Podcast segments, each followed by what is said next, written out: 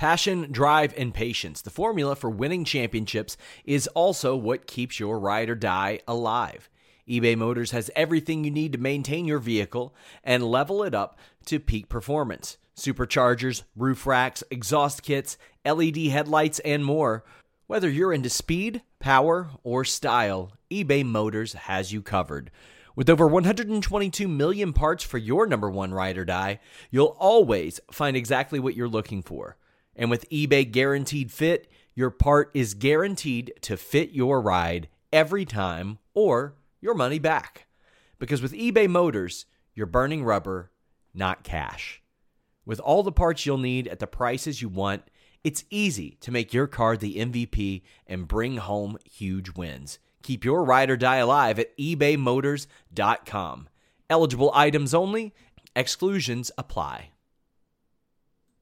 Save big on your Memorial Day barbecue, all in the Kroger app. Get three pound rolls of juicy 80% lean ground beef for $3.49 a pound with a digital coupon. Then get select varieties of flavorful Powerade, Body Armor Super Drink, or Arizona tea for 77 cents each, all with your card. Shop these deals at your local Kroger today, or tap the screen now to download the Kroger app to save big today. Kroger, fresh for everyone.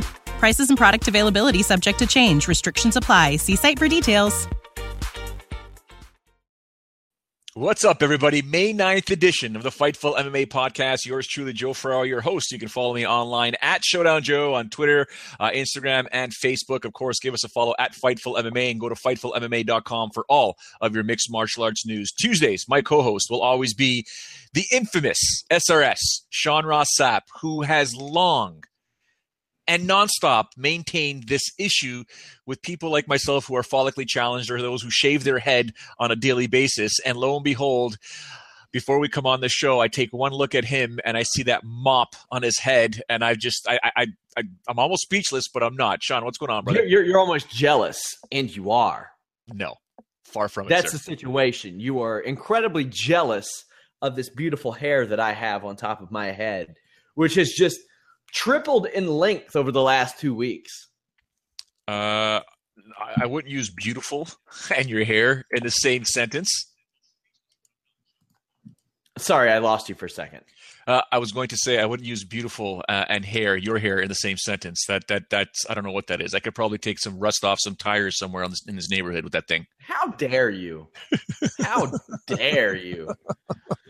Yeah, I wanted to address one thing, guys. We had said that uh, we were going to do 90 minutes and that the show we would be plugging in segments. Me and the infamous Nigel, who you all maybe have seen and heard of on the Wednesday show, uh, we are working diligently to make that happen. And oh boy, is it something else well, we look forward to when you guys can finally actually do it because I know the software, uh, from what I understand, is fantastic. Uh, but we will get there, and it's going to be incredible what we're going to do with this Fightful uh, MMA podcast. I'm actually excited. Uh, I may be the host. I'm not the guy, quote unquote, uh, that'll be quote, you know behind the scenes as my co-host Sean, uh, who'll be in charge of all the different dials, which which kind of scares me what he can insert and yeah. not insert. But yeah, scares uh, me. Yeah, I'll, I'll, I'll be looking at it. We already have the live chat going, guys. So if you're online with us right now, and I'll remind you as we go throughout the show here, uh, top right of your screen, uh, there's a live chat. By all means, you can join us at any time. Uh, there's already some comments and shots uh, taken uh, by Kyler James towards Mr. Sean Ross Sapp. Uh, and, and Sean, I assume, has already replied. that's not very nice, Sean. Well, hey, you know what? He's got that little wrench next to his name because he's supposed to be trusted and supposed to be Uh, is supposed to respect us as hosts. He's not supposed to say they look like Beavis with the hair. Kyler, I'm on your side. I, actually, the funny thing is, I have actually met Kyler's mom before. I met him and his his mother. Actually, that's just, that's disturbing. But okay, I got you. I, I met him in San Antonio. They were at the Royal Rumble. Oh no way! Okay, a good family. Cool. A good family, except for Kyler. He's he's horrible. You and I have not. you and I have not uh, shared the airwaves here uh, on this uh, information superhighway, if you will, uh, for quite some time. Uh, it's been over a week or so. Uh, how you been? Been pretty good. Trying, like I said, trying to figure out this new software, and that's what has taken up probably, I would say, a significant portion of my time. We have some cool changes coming to Fightful. We have some new segments that, that Wednesday show has blown up in popularity. This one's going to blow up in popularity. The boxing show, who knew that people liked boxing? Apparently, they do. That's impressive. Uh, that is impressive. I actually had uh, lunch. Uh, actually, before I, I, mentioned what happened yesterday, I had lunch with Jimmy Van uh, last week. Uh, Sounds terrible. No, Jimmy Van is the man. I love Jimmy. He's he's what does he fantastic. eat? He probably eats Kraft ravioli. He brings he goes to the store and he buys it and he finds like a microwave close and he's like, "Hey, does anybody have a microwave that I can use to heat up this ravioli that I brought to this restaurant?" No, no, no, no, no. Uh, I know you call him eccentric, uh, and you know it, it, kind of sort sort of suits him. Uh, but at the same time, he's an absolute gentleman, and he was actually cordial when yes, he, he asked me. He asked me flat out, uh, just up from the office uh, where he's located. Uh, he said, "Do you want to go to an Italian restaurant?" Knowing full well it's one of those things you generally don't ask uh, an Italian. I guess you can say the same thing if someone is, is, Chinese or Indian. Do you want to take them to where they're, you know, they grew up in that culture? And I said, "No, listen. If if, if it's a good restaurant, I'm down with it. It's just that I know Italian food, and if I'm going to have some sort of pasta or pizza." You know, I'm, I'm, picky with the sauce. He's like, well, I looked up the restaurant. I'm like, yeah, you know what? Let's go there. And it was fantastic. And Jimmy ordered, if I'm not mistaken, lobster ravioli. Uh, I just had, uh, yeah, yeah, he did. He did is that a real thing? First off, is that a real thing? Hundred percent, it is. If I'm not mistaken, I could be wrong. I'm pretty sure that's what he ordered. But uh, okay, you know, oh, did he really order it? Yeah, he did. He did. If I'm not mistaken, he may have gone with Perrier com- water as well. That was a complete guess. Like as a shoot, guys, I had no idea that Jimmy Van ate ravioli. Yeah, I could be wrong. I hope I'm not, but I'm pretty sure it was lobster oh. ravioli. But uh, it was a good time.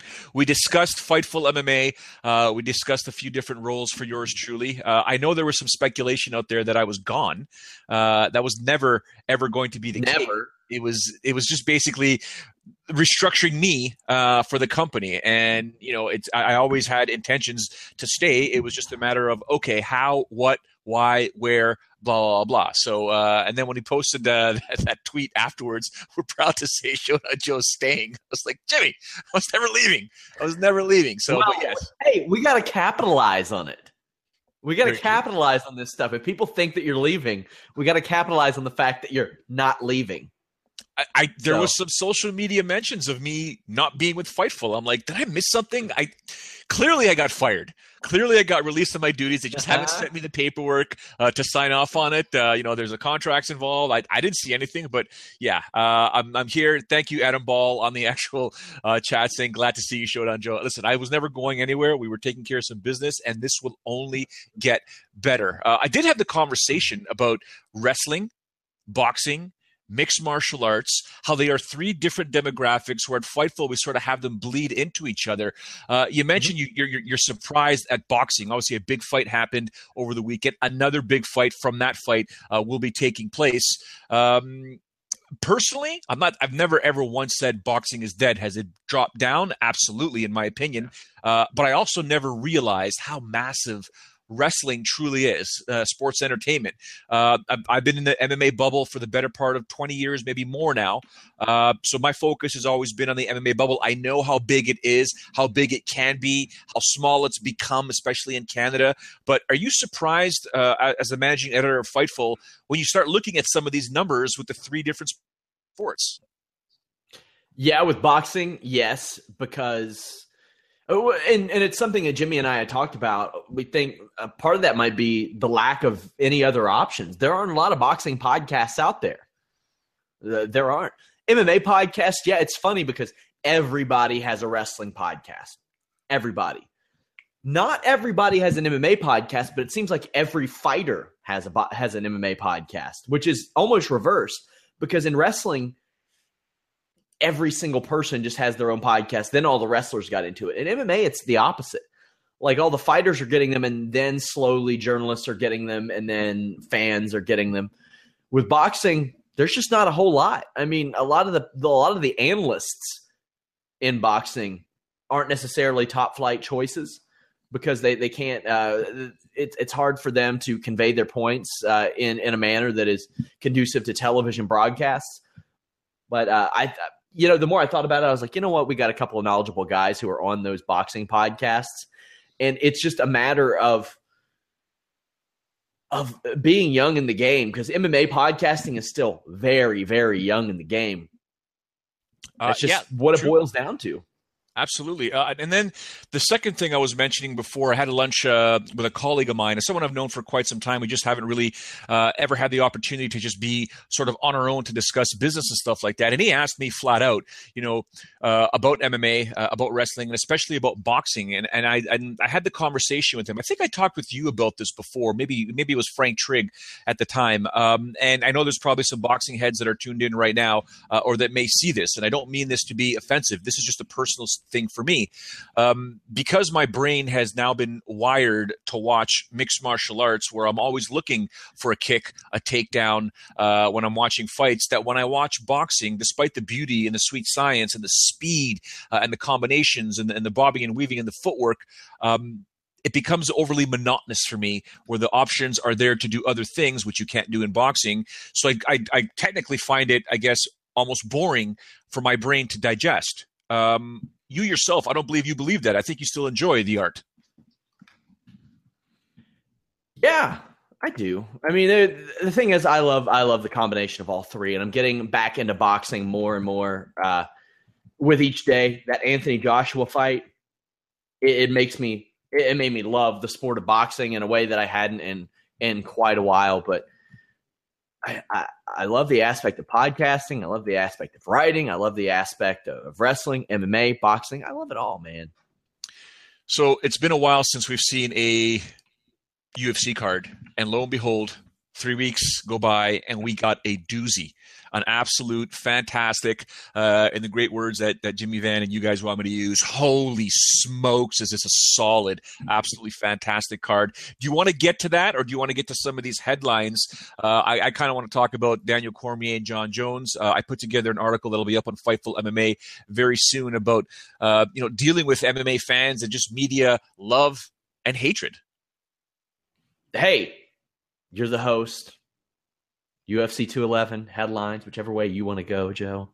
As long talk- as I'm just glad that you're here. I appreciate it. I do want to talk about. Thank you, sir. Uh, and I appreciate looking at your mop every time you speak because the camera switches over and I get to see that skull of yours.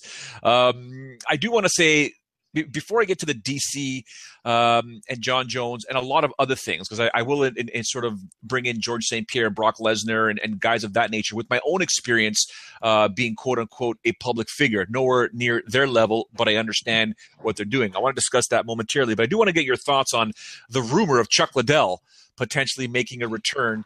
To point, I was like, I don't think so. And then everyone started throwing the Bellator thing my way. Uh, what is your take on that quote unquote rumor. I I would 100% watch him crush some absolute can in Bellator. A Greg Nagy, is that the guy that fought Herschel Walker? Bring him back. Bring him back. I'll I'll take it. I'll watch it. That if Bellator wants to do that, sure, as long as he passes the the appropriate physicals and the appropriate drug tests that which you know Bellator's kind of iffy on. I, I, would watch it. Yeah, I mean, I if it's in the UFC, no. I mean, unless UFC got into the the business of special attraction fights, which they were kind of in with CM Punk, but if it's in Bellator, really, it doesn't matter what promotion. If it's matched up correctly, yeah, I'll watch it. I'm okay with stuff like that because if not them, then it'll happen somewhere, Joe, and you know it will because somebody will offer him money to fight somewhere. Oh, he, will fight in Russia if he has to. I mean, uh, it's it's it, he's a yeah. draw. I don't think he would do that per se.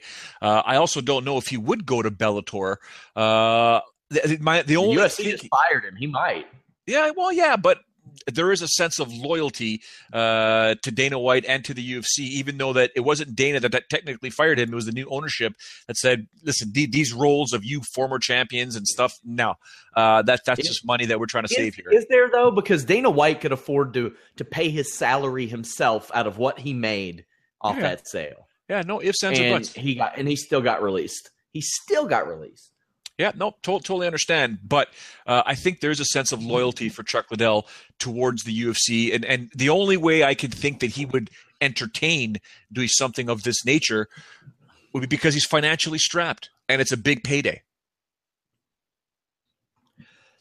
Yeah, but financially strapped. I mean, he gets he still gets like endorsement deals. Like what was that one that, that Duramax or not Duramax or the the AutoZone sponsorship yeah. he had? Yep. Like I mean, it's years later, and he's still kind of the face. Do you remember at that UFC Cincinnati event? And uh, there were several others where there was the guy in the Chuck Liddell outfit, like the the mascot outfit. Yep. I was like, that's the UFC mascot right there. That should be the UFC mascot. Like you know, almost like uh, the guy, the NBA logo. I can't remember who it was. Uh, Jerry West, maybe, or whoever it was. Like that was almost identifiable with the NBA. Chuck Liddell should have been like that. That should have been the mascot, but you know, as he gets a little bit older, he he slurs his speech a little bit. You can never count on on what he'll say at an interview. Sometimes he shows up and he's a little little out there. Uh, so that's understandable. If he wants to get a fight in at Bellator, I'm I'm 100% behind it. As long as it's against Greg Nagy and not uh, and not um like King Mo. Yeah, no, it's. Um, I personally don't want to see it. I'm, I'm, I'm going to be flat out honest with you. I don't, I don't want to see Chuck Liddell return. Uh, but if it happens, you know I'm going to watch. It's just the way it goes, right? It's not I am anti. Oh, I'm not going to watch it. I, it's not that. It's, it's just for his own health. And you know, I, I was there for the last three. I think I was there for his last six fights, I think, but the last three were obviously difficult to to endure, especially the Shogun fight. Um, I was there for the Rich Franklin fight, so I I, I saw it sort of come down. Um, we'll see. We'll see what happens. I don't. Th- do you think it's going to happen though? That's the real question. Yeah, I do. I do. Otherwise, none. His coach and himself would have shot it down immediately. True. True. Yeah, no, you're right. You're absolutely right. I just, I don't know. I, we'll, we'll see. We'll see. I do want to talk though uh, about the Daniel Cormier uh, comments that he made about Jon Jones uh, and the fans, and, and sort of embracing uh, this role that he just, you know, same thing happened to Rashad Evans. It's just this role the fans have thrust upon him. And again, I, I, mentioned this in, in a manner where we don't get UFC on Fox here uh, in Canada or, or UFC Today, excuse me. So I don't we don't see that show on a regular basis. I have no idea how many times Daniel Cormier is on that show. Uh, I don't know what he brings to the table. If he brings off or he comes off as arrogant, uh, conceited, cocky, or just you know doing what he has to do to come off as a heel. I don't know that. Uh, I am surprised at times when I see a guy like that booed versus a guy like Jon Jones, who's now basically getting cheered for the transgressions he's gone through and the stuff that he's done. You got Daniel Cormier, who, who basically came out and said, "Man, they don't like me because I'm a family guy. They don't like me because after I'm done training my ass off all day, I kind of go home to my kids' soccer or baseball, or go home to my fiance slash wife. Uh, Jon Jones has also got a you know a girlfriend slash wife slash kids, is a dad, and finds himself in trouble all the time. Yet the fans now haven't turned on him. They're almost cheering him. Uh, I wonder if they're cheering him because they don't like DC. Um, it's it's one of those things where when you're in the public eye, and I could speak on this because, you know, as a quote unquote public figure here in Canada, I still get recognized. I got recognized yesterday during this lunch. I go pump gas, Sean. Um, people ask me all the time, what's going on? How's this? How's that? Where's George St. Pierre? Is he going to beat Bisping? I get all that kind of stuff still when I go even to the local Walmart or whatever. I'm still recognized. And I learned a long time ago you can't please everyone. No matter what you say, no matter what you do, whether I was on the left side of an argument, the right side of an argument, the politically correct side of an argument, I'm going to get haters. People are going to disparage me. They're going to rip me apart on social media, no matter what I do. So I, I, I quickly realized I'm just going to be me. This is me. This is who I am. And I know I'm going to get hate. It is what it is. You can be the nicest guy out there. They will find something wrong with you. Whether, you know, guys like you say I'm bald. Uh, you know, I got a big nose. I've got a Canadian accent. Americans or Americans say I've got a Canadian accent. Canadians say I have an Italian accent. Italians say I, I sound like an American. This is me, man. This is who I am. So for me, for DC, it's like he's embraced it. He's embraced it. They want to think they think I'm a heel. Let's do it. I mean, that's that's what he's at right now. I mean, your your take on all this. It's an interesting conundrum because you look at last year's pressers and this was happening. Jon Jones was getting cheered. Daniel Cormier was getting booed. And for a while, it was the opposite. Like Jon Jones was getting booed because people said that he was fake. How how many times did you hear that? Jon Jones is fake. He's fake. He's fake. Well, okay. The Daniel Cormier thing, it's funny. My wife can't stand to watch him on TV. And I'm like, what is it? Why don't you like him? She was like, it's just how he comes off sometimes. And I was like, well, what do you mean? she goes, Well, you would be watching UFC tonight. And he would like, you could almost see him pick on Kenny Florian and Dominick Cruz, who are much smaller than him, like 50 pounds. They, you know, he would take little shots at them and he'd be like, Oh, well, I'm a big boy. I'm a big boy. I think stuff like that builds up. And maybe it is the fatigue of seeing him on TV every week and during the Fox broadcasts and during the post shows, all that stuff. And now they're going to get him doing commentary, which I think I've said before he's he's fantastic at. Jon Jones, you don't see that much of because he never fights. And unless he's getting arrested or failing a drug test and doing a press conference, you really don't see a lot of them. So maybe it's fatigue. It's really hard to say because you can't generalize an entire group of people that uh, why they may like or dislike somebody. But it's it's it's almost like the Jon Jones thing is like the Eddie Guerrero. He became beloved because he would do anything he possibly could to win. He would kick somebody in the balls. He would he would throw a chair at somebody, they would catch it and he would fall down and pretend like he got hit by the chair and the ref would turn around and be like, "What are you doing?" Jon Jones does whatever it takes to win and he screws up a lot, but people love a redemption story. Some people love it, a redemption story. It's really hard to put your finger on why this change has happened. But also, Daniel Cormier comes off sometimes as a crybaby to people. Like, well, I don't get what I deserve, and Jon Jones gets everything. Well, Jon Jones also hasn't lost. I mean, he lost via DQ once, but yeah, it's a tough one. Yeah, so I mean, it's it's being loved or being hated uh, also has its its merits. Uh, just ask Chael Sonnen.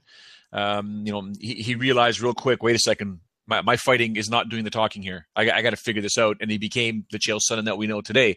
Uh, Conor McGregor, you can say caught lightning in a bottle, but he has he's charismatic enough to understand that you know what, I'm gonna be me. I'm going to talk. He's got the gift of gab, uh, and he does a fantastic job. And he's put himself in a situation where he's one boxing bout away from a massive payday that no UFC fighter probably in their whole career combined may ever make that kind of money. Uh, even the elite guys, uh, he is going to make some killer money if he can fight Floyd Mayweather. So there are guys out there. Al Iaquinta has adopted this stance, and oh boy, yeah.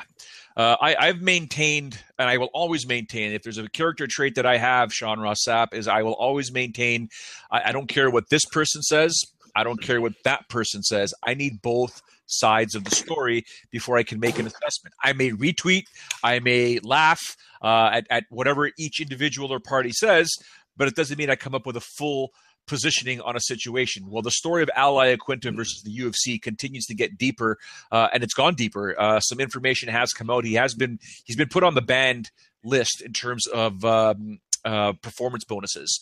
Uh, he he knew this ahead of time. Uh, didn't really share that. Uh, the news has come out.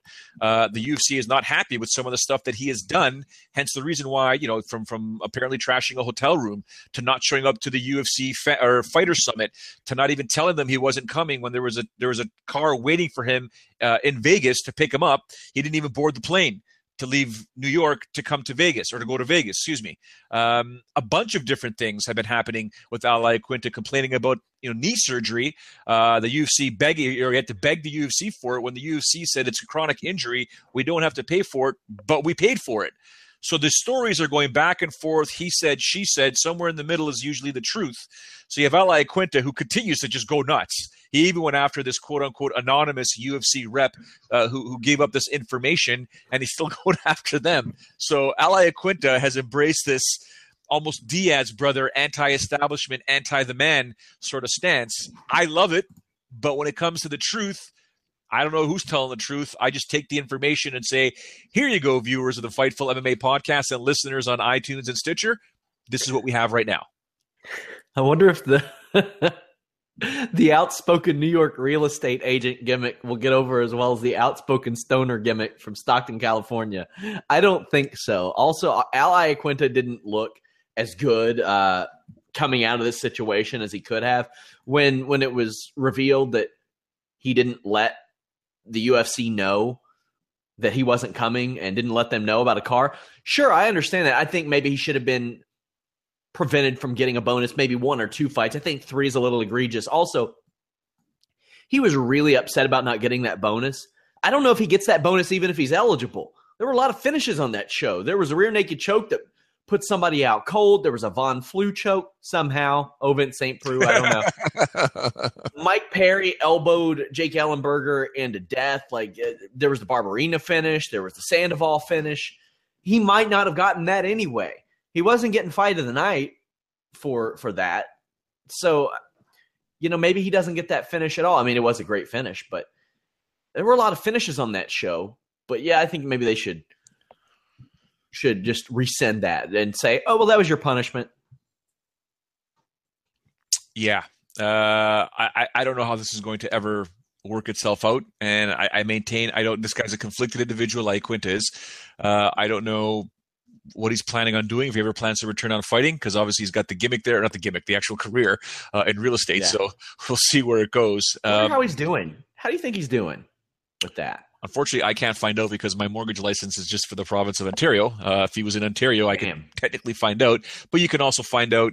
Uh, listen, uh, I can I can assure you right now, ladies and gentlemen out there, uh, real estate agents, many of them, not all of them. Uh, there's there's some legit guys and girls out there, but many of them embellish uh, what they do. I'm a one million dollar seller, or I'm a ten million dollar seller. So you sold four houses. All right, cool. In a year, good job. Um, so yeah, I, I, don't I know see, what else. I see that he has he has two listings. One is for three hundred and fifty thousand dollars. One is for four hundred thousand dollars. One in Freeport, New York. One in Uniondale. One is a seven bed, four bath. What? Wow! I should buy that place. What? It doesn't look that great. I okay, mean, for that that amount. Okay. I mean, a word to the wise. Those of you who are selling your homes now. I've never sold a home. The one that I'm in is basically on a land contract. First off, photograph your homes in the day because if you take if you take pictures of your house at night, to me, who has never been in your house, I don't know the layout. It looks like you're in a horror movie no matter what. I'm like, you know what? That is completely strange to me. I'll probably get serial murdered there. Do that. Also, clean up your house. Staging. It's called staging. People don't want to see the way you have it laid out. They want to see the potential of how they might have it laid out. They want to see it empty. I see a real estate uh, option uh, career in your life there, sir. Hey, this is just me looking around at houses. I thought about buying a house in my old hometown, and the internet was so bad there, I literally couldn't move there. I believe, yeah. I'm, no. It was that nowadays. Bad. That's important. Nowadays, that's extremely important. I want to, you know, personally, uh, you know, my, my wife is forever talking about selling because the property value of the homes in my neighborhood have skyrocketed in comparison to what we paid for it uh, five years ago. Uh, I said, I'll move, but I'll move. I need land. I need land. I want, you know, like whatever, an acre around me. It is Canada. Okay, it is Canada, so we have yeah. plenty of land up here. Uh, but I want land, and preferably near a lake or near a golf course or both. And then I always realize if you have land, you may not have internet. Oh yeah, see, I'm the opposite. I want a big house and no land. None. I need some for my cats to run around in, like that the house. I need some space. That's it. I'm good. I keep telling Jimmy, "Hey, relocate me to Toronto. I'll do these shows live with Joe, you and Joe. I'll do it." We could get her done. We can go down to the office there uh, and have. He's got a nice little spot uh, in Midtown Toronto. Uh, nice area too. You want to buy a place down there? My goodness, are you going to be paying a lot of freaking money? Uh, George St. Pierre uh, has informed Michael Bisping, yeah, we can fight, just preferably after October. Why? It's got to put weight on. Any sense? That's my only thing. He's got to put the right weight on uh, and do it properly uh, and quote unquote not juice. I don't, that's my quote, by the way. Uh, but not do it in a manner that would be considered illegal. He wants to do it naturally, and it takes time to put that weight on. That is my only assumption. That is pure speculation yeah. from yours truly. No, there is no text uh, or phone call that I've had with George to discuss that. But other than that, that's all I can think of is putting on more bulk to face a bigger guy while maintaining his speed. And to do that, you need to do it slowly. I mean, what do you think? Yeah, I think that's probably what he what he has to do. But uh, man, he's this is this has been coming for a while. Like, I don't know why. I mean, he's been talking about this shit for years. Like, why can't he just? I, I hate to sound confused and perplexed on on one of our shows, but he confuses me. He constantly confuses me. He got this opportunity. He now now in addition to getting this opportunity, which already holds up that division, he's holding up the division even more. So he's not endearing himself And at this point, I'm like, okay, why aren't you booking Anderson Silva versus Yoel Romero for an interim title if you don't know when this title fight's going to happen? I don't get it. Anderson Silva says he is off the 212 card. Dana White says if you want to retire, if you're saying you, you want to retire, be my guest. You should absolutely retire. Uh, AKA, this is negotiations through the media, uh, getting your opinion or voice out there. Um, I this interim title situation uh, now begins to make sense after George does come out and say, you know what, hey Michael, I'd love to fight you. I want to fight you. I still want to fight you. Can we do it after October? Which in essence takes Michael out of the division for quite some time, almost a year. Maybe it could be a year in and around that time frame after he defended against Dan Henderson. So to do so, I could understand if the UFC decides, you know what, yeah, we now need an interim title because our champion is not defending it or do you just go ahead and say, George, sorry, Romero gets the title shot?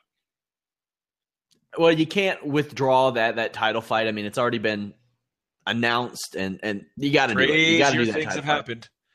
Crazy That's true. They happened, have. Right?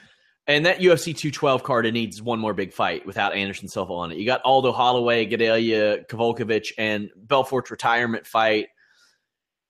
Eh, uh, Sun Sal Marias, that's a, that's a good one, but it needs one more fight. Speaking of, I'll be at a wedding that evening, but I think I'll get back in time to do the show.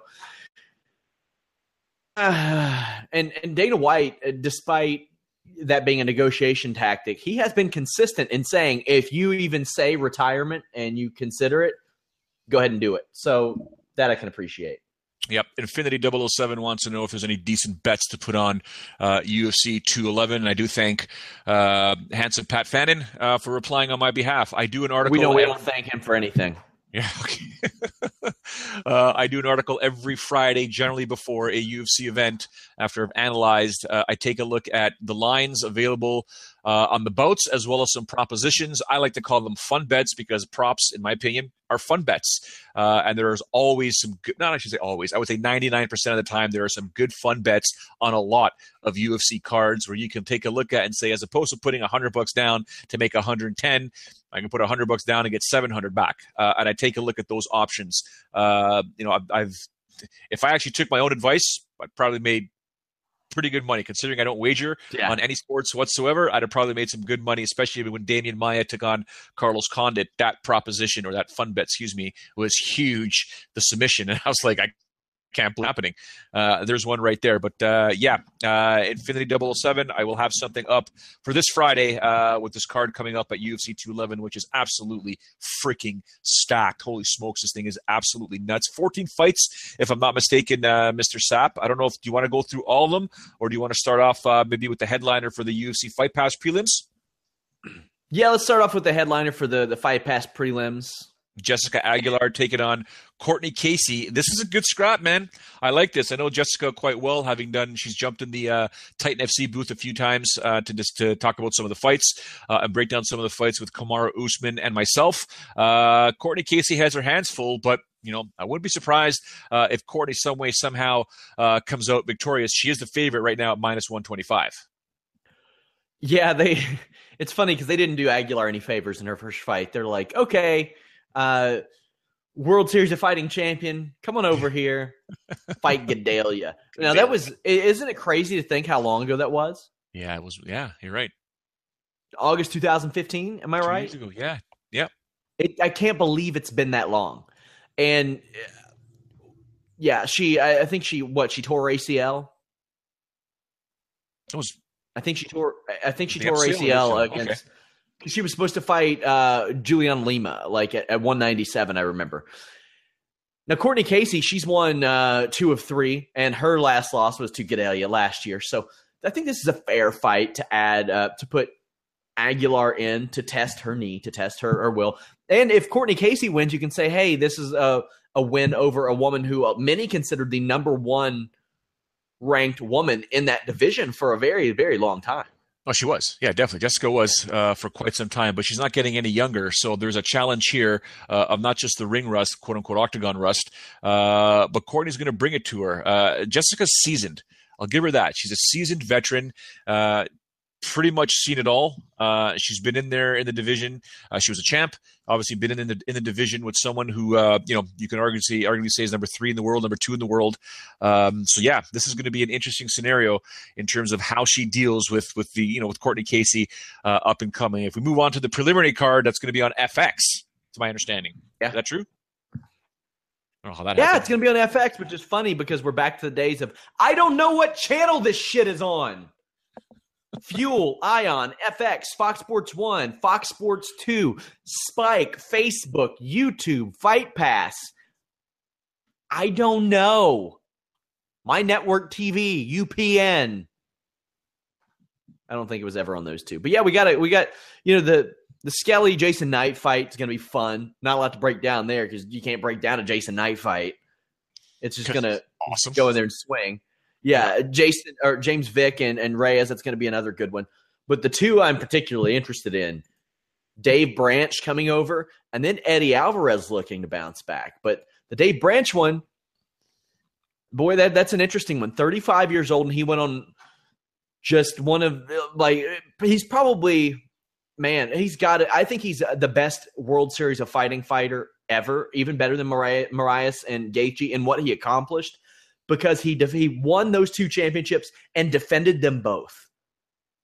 And I think that's that's just utter that's just completely impressive. Now, the the level of talent. I was just going to say it, the level of talent's a little bit different. Yeah. And it kind of fell off. Like he fought tougher people towards the beginning, like Filho and Jesse Taylor and Yushin Okami. But um, I mean, still, you can't accidentally win like 10 fights in a row and defend each of your championships two or three times.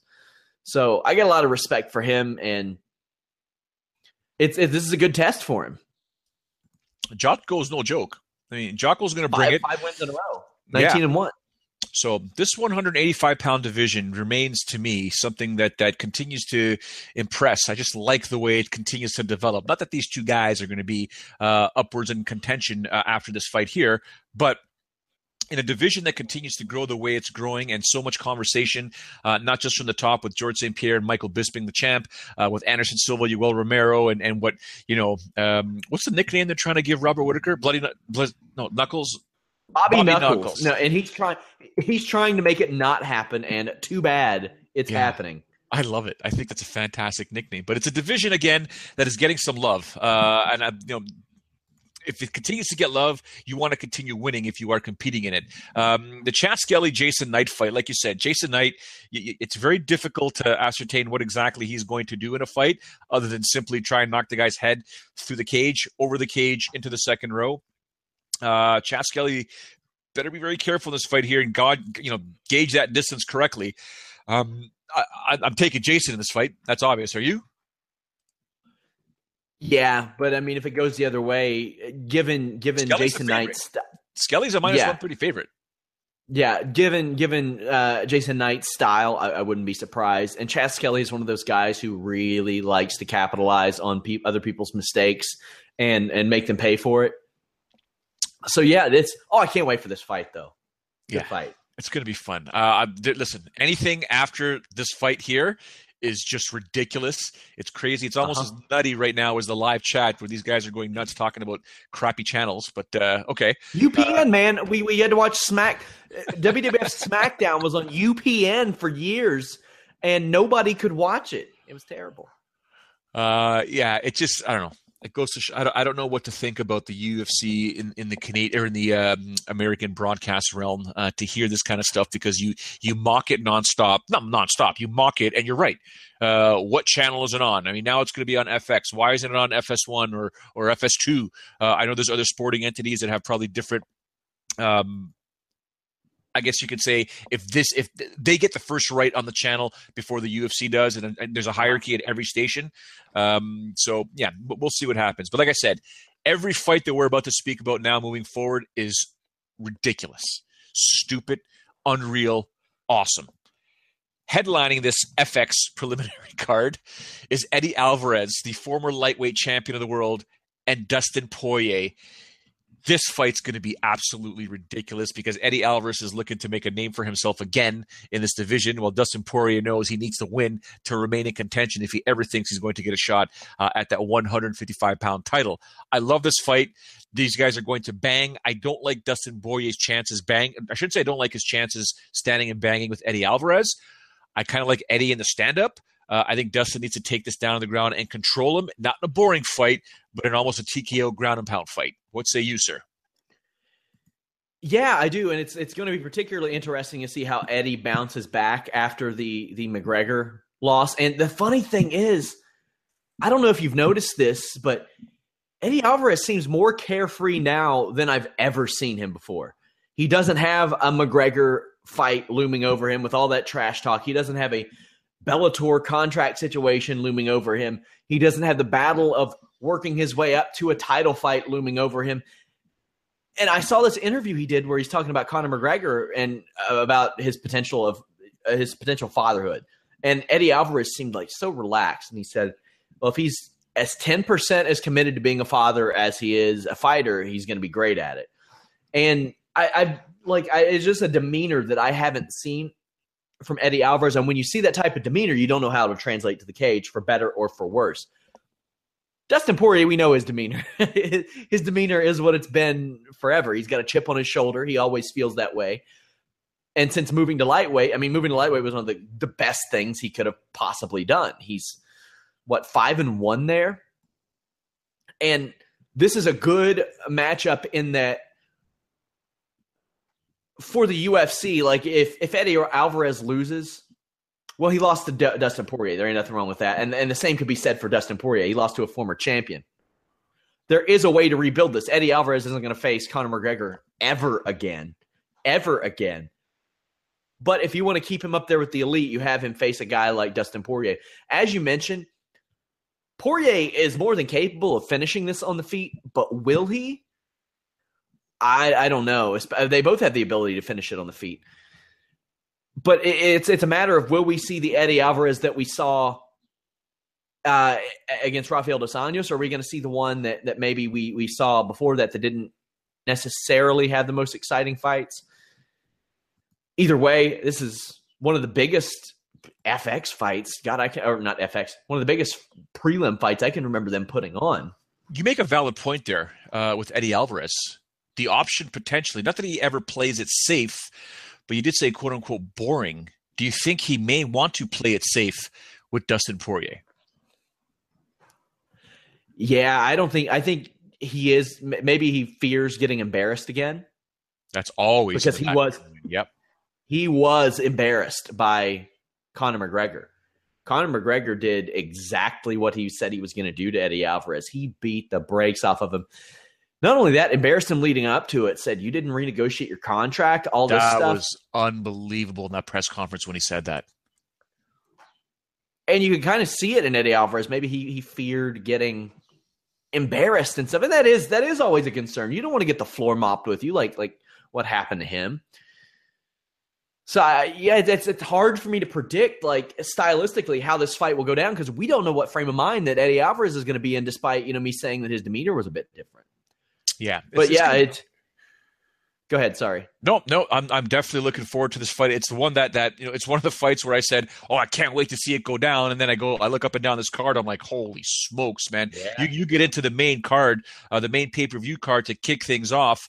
We may have the next challenger for Demetrious Mighty Mouse Johnson, and that only happens if Sergio Pettis can take out Henry Cejudo, who's already taken on the champ. This is going to be a fantastic fight. One would assume uh, I'm going to take a look at the odds here. Uh, or, excuse me.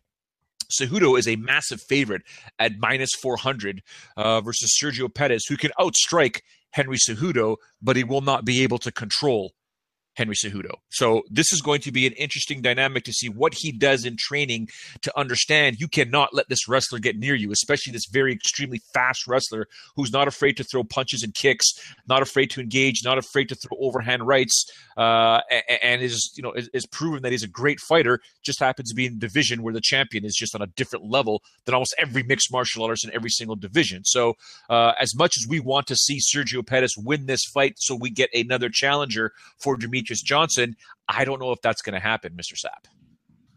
Yeah, I don't either. And Cejudo striking like looked worlds different against against Joseph Benavides, even in an alleged loss. Because I mean, you know, I, I I never forget. I told you so. I told you Benavides was somehow going to win that fight, but he really didn't win that fight. Mm-hmm. Uh, his strike, Cejudo looked much more comfortable. This fight and the next one, Edgar uh, versus Rodriguez, draw a lot of comparisons because Pettis and Rodriguez both implement those kicks so often. But if you implement those kicks against these two guys, Cejudo and Frankie Edgar, you're going to end up on your back, on your side, maybe face down if if you leave any margin of error because they they'll put their head into you and they'll drag you and they'll take you down. That that's just how it is. Sergio Pettis, this yeah, it's going to be tough for him to close the distance without getting kicks and or for him to him to get in range, striking range without getting taken down without using kicks. But that being said, with both of these guys, Rodriguez and Pettis, sometimes all it takes is one kick to end the fight. Yeah. So no, absolutely, you're absolutely correct. So, I mean, it, it, all depends on how this goes down, and and it, it, it just simply to me breaking this down, it's it's all about distance for Sergio Pettis because there's there's there's a lot at stake for both guys, Sean. Obviously, Cejudo wants to remain relevant uh, to, to some way, somehow get that opportunity to get a second crack at the title. I don't know if it's going to happen anytime soon, but Pettis finds himself one win away, in my opinion, because he's the guy in the division. I know uh, Hats and Pat Fannin on the live chats, you know, putting up there saying if Pettis loses, we get Borg Johnson, and that might just drive Sean Ross yep. absolutely insane. But yeah, you know, it's it, it is it's that's potentially what could happen. Right. It is a division where you know you kind of want new challengers for Demetrious, good guys. I think Pettis technically would be great fight or a good fight at least for Johnson, but he's got to get past Cejudo. And Sean actually mentioned this a while ago. It's almost as if the UFC should never have booked this fight. Yeah, it was it was it was a dumb booking. Uh, Pettis on on the streak he's on three in a row against Cejudo, who has lost two in a row. Why would you do that? Just that doesn't make any sense. There are a bunch of guys that could have probably had. It, it's it's weird. It's not hard to construct things in a way that can't fail for you. You don't get to pick the winners, but you got two guys, and one of them has to win. Like you can set up a mini tournament in your head without saying we've got a tournament going on here. You know what I mean? Now, granted, there are people that turn down fights, but slide somebody else in there. Eventually, one of those guys is going to win three fights in a row.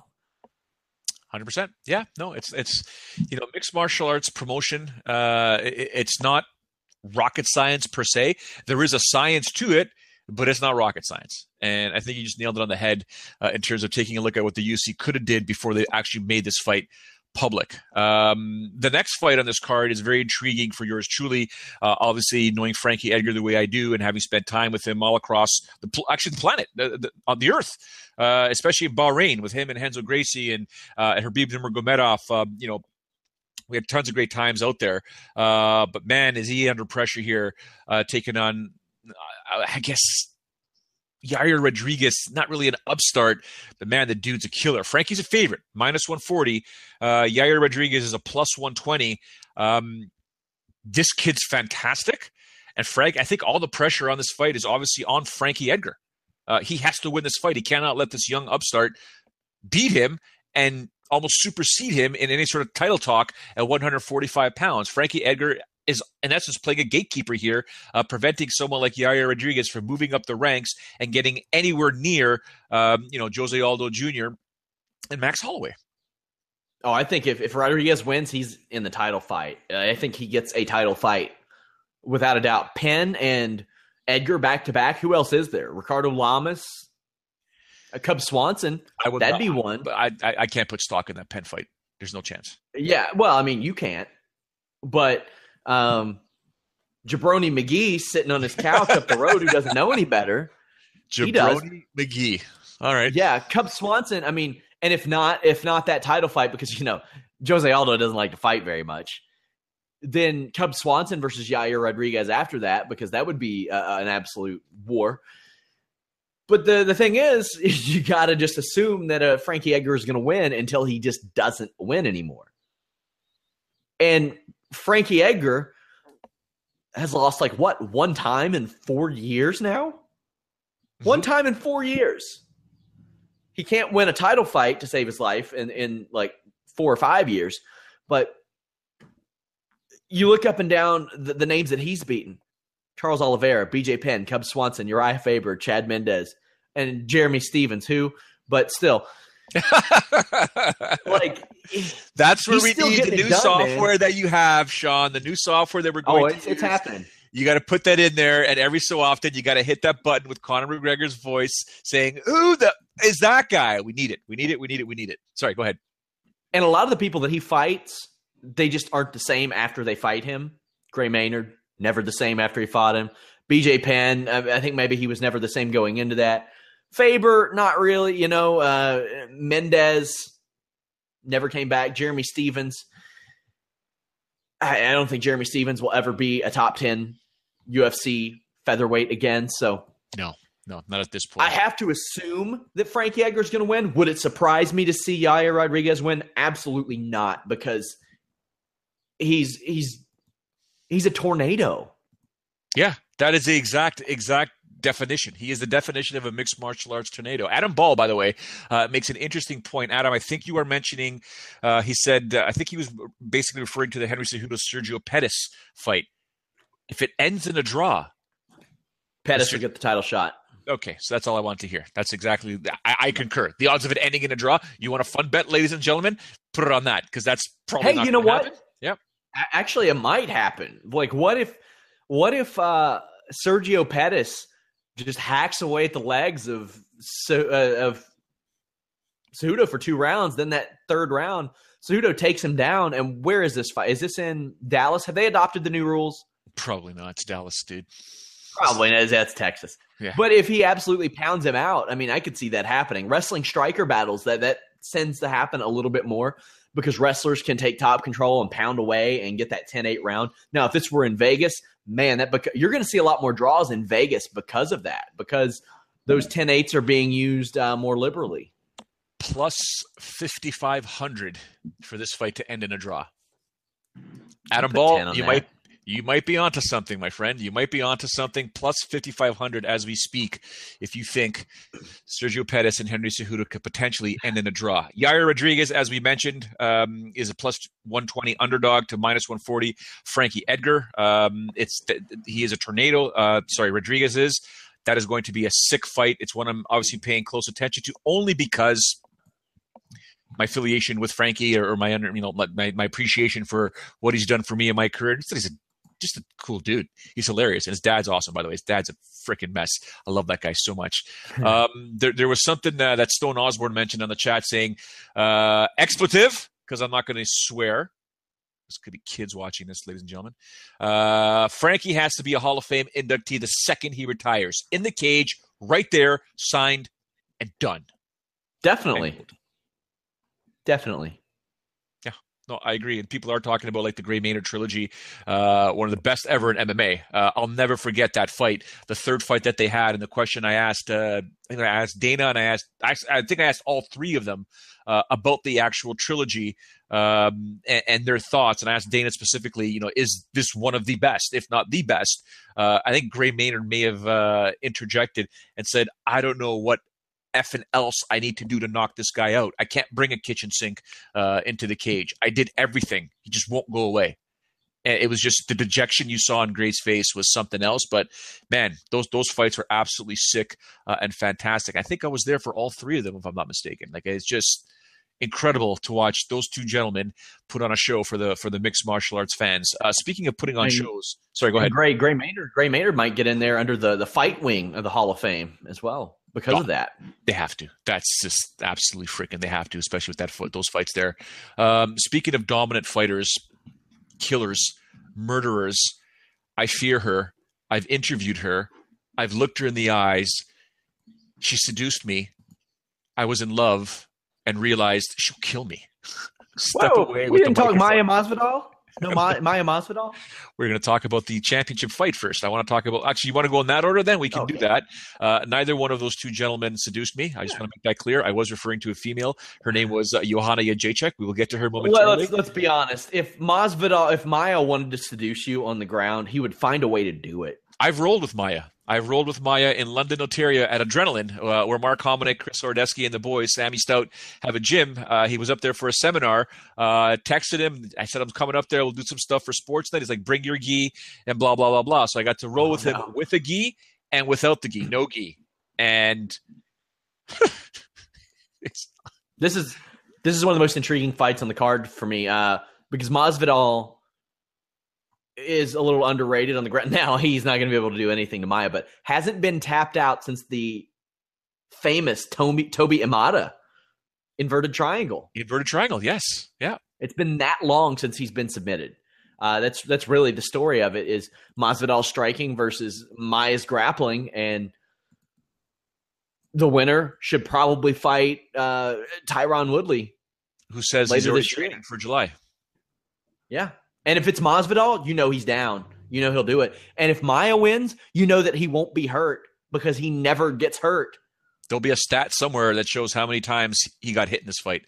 And it might be I think the over under is probably 10. 0.5. even me. if he, even if he loses, he'll only get hit once. that's yeah. just the way.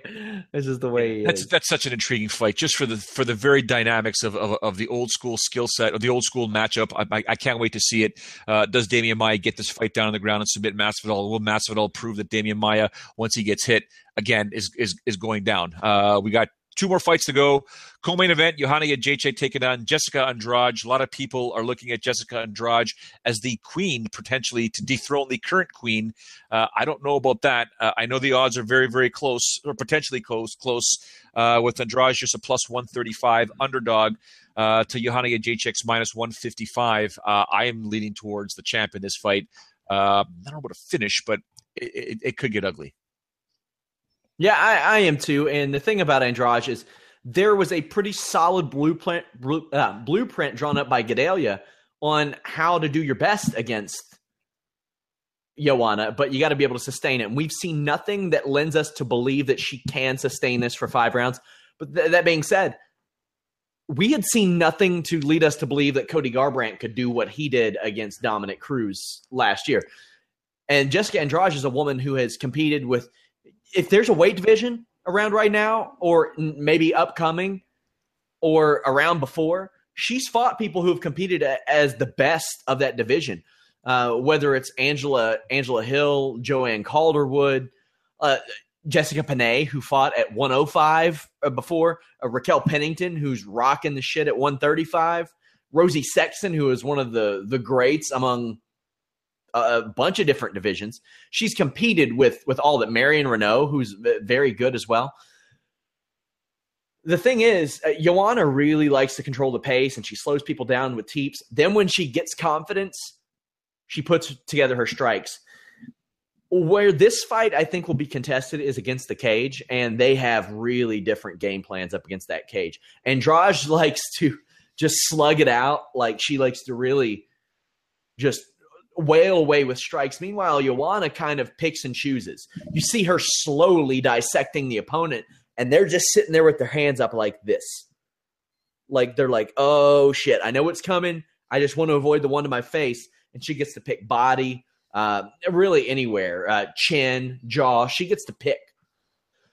This very well could end up being a cage war. And the thing is, to win this fight, Andrade has to be in range. And the thing is, to get in range with Joanna Jędrzejczyk is very dangerous because of the elbows, because of the kicks, because of all that. Uh, Joanna has to capitalize on the five round aspect of this fight, I think, uh, and she'll do that in range, I believe. Absolutely. Uh, Stone Osborne's all over the live chat with some serious stuff there. I really like uh, what he's putting up there. Um, the last one was was kind of he says that you know Frankie Edgar literally broke Gray Maynard was never the same after that trilogy. And, and yeah I have to agree because you know considering the beatings that Frankie took in that fight he kept going and still continued great with his career. Uh, and you can you can make the argument that Gray like you said earlier Sean was never the same after that trilogy. So good on Stone Osborne who also says I want Joanne Calderwood to start recording audiobooks I would buy. Uh, yeah dude. I mean, yeah Joanne Calderwood and that beautiful voice. I've interviewed her. Oh, Sean Ross Sapp. Junior Dos Santos, main event, Stipe Miocic for the baddest man on the planet, heavyweight champion of the world. Will it be and new and still or and again? Usually, I hate them running rematches. Like I, I, just, I just hate it. I just want fresh matchups. But this was such a good fight. A lot of people don't realize that Stipe Miocic is actually older than Junior Dos Santos, which is a little weird to think because Dos Santos was champion like what five or six, seven years ago. Mm-hmm. It's it's crazy to think. Uh, this is a super interesting fight to me. One because the first one was so good, but Miocic has a reach advantage, but it's it's it's negligible. Kind of, it's like three inches, and at heavyweight, you just never know. But the thing is, Miocic likes to fight inside. Meanwhile, Dos Santos, who has the shorter reach, likes to fight at range. Junior Dos Santos was able to drop Miocic, and Miocic was able to take him down. But Dos Santos was also able to to capitalize on maybe a not yet prime Miocic, who, if you remember, was like kind of giggling at Dos Santos's corner and then got taken down right after that. Miocic's uh, footwork when I when I watched it back, it was a little questionable at times, and when he was really squared up. Yeah. The shot that Dos Santos used to knock him down was almost like a check hook that was just meant to keep him at range. And because of Miocic's footwork, it put him flat on his ass.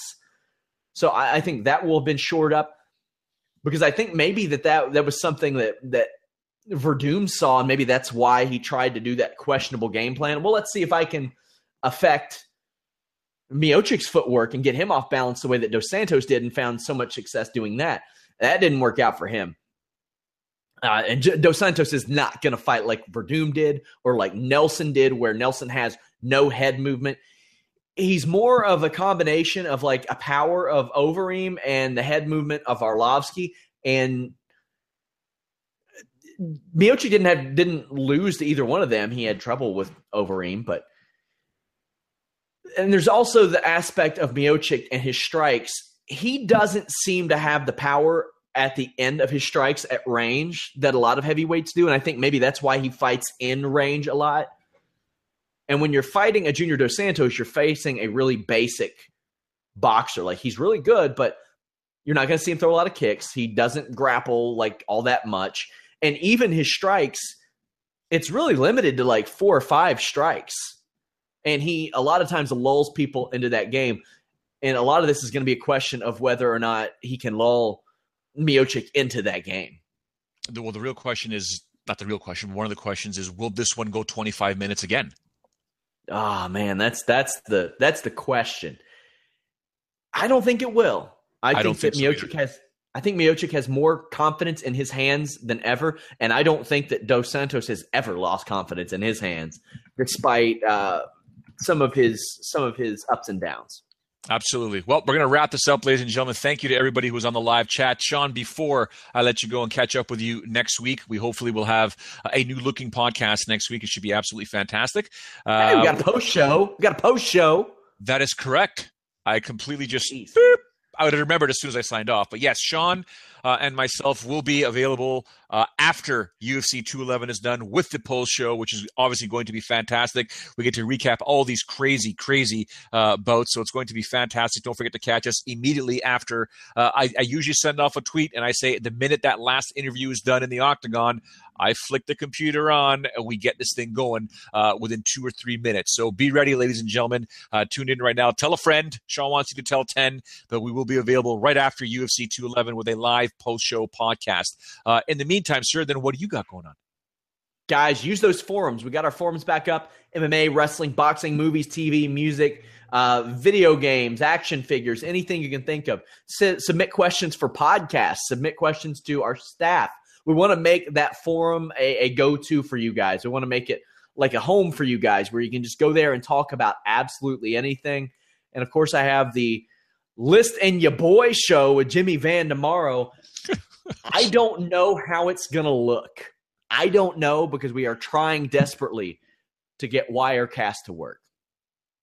I wish you guys the best of luck. I will look forward to it. I'm looking forward to seeing the disaster that you two guys are because the podcast is actually fantastic. Uh, Jimmy Van and I did talk about it during lunch, and both of us are perplexed. Uh, other than me saying congratulations to the both of you because it is a fantastic podcast. Uh, but other than that, we thank you very much for your time, uh, Sean Rossap. I know you're a busy guy; you're still trying to learn uh, the new Wirecast system, and I'm very excited uh, just for the very fact that you can insert so many different things throughout the podcast. just Conor McGregor's voice works for me, but I, will send you some clips when the time is right. Other than that, thank you very much for your time, guys. Girls, tune in right now and listen later on on iTunes and Stitcher. Please give Sean Rossap a follow. He's absolutely fantastic on Twitter. Dumb as How dare Instagram. You? I don't know what the hell is Instagram's what about. What are you talking about? I like all his pictures because he's my boy, but I don't just follow him just follow him. You'll know what I mean, ladies and gentlemen. Give him a follow. Uh, there's nothing intelligent about this kid. Um, just don't. Just he's just out of control. But give him a follow because uh, I love my boy. He's my boy, despite that haircut. Uh, give us all here at Fightful a follow Beautiful. at Fightful MMA, FightfulMMA.com for all your. Go ahead. Oh, yeah. Look at that. Oh my gosh. That's disturbing. All right. Uh, Fightful MMA. The best hair on Fightful now. Oh, considering all of us are bald, but I digress, or most of us are. Uh, FightfulMMA.com for all your mixed martial arts news at Fightful MMA. And of course, yours truly, Joe Ferraro, can be found on social media at Showdown Joe. We thank every single one of you who tuned in uh, live and afterwards. And don't forget, Saturday after UFC 211, Sean will probably be in a pissy mood if there's some bad refereeing, and it is Texas. It could be a disaster. So oh, yeah. uh, we'll see what happens. We thank you all for tuning in. For now, I say ciao for now.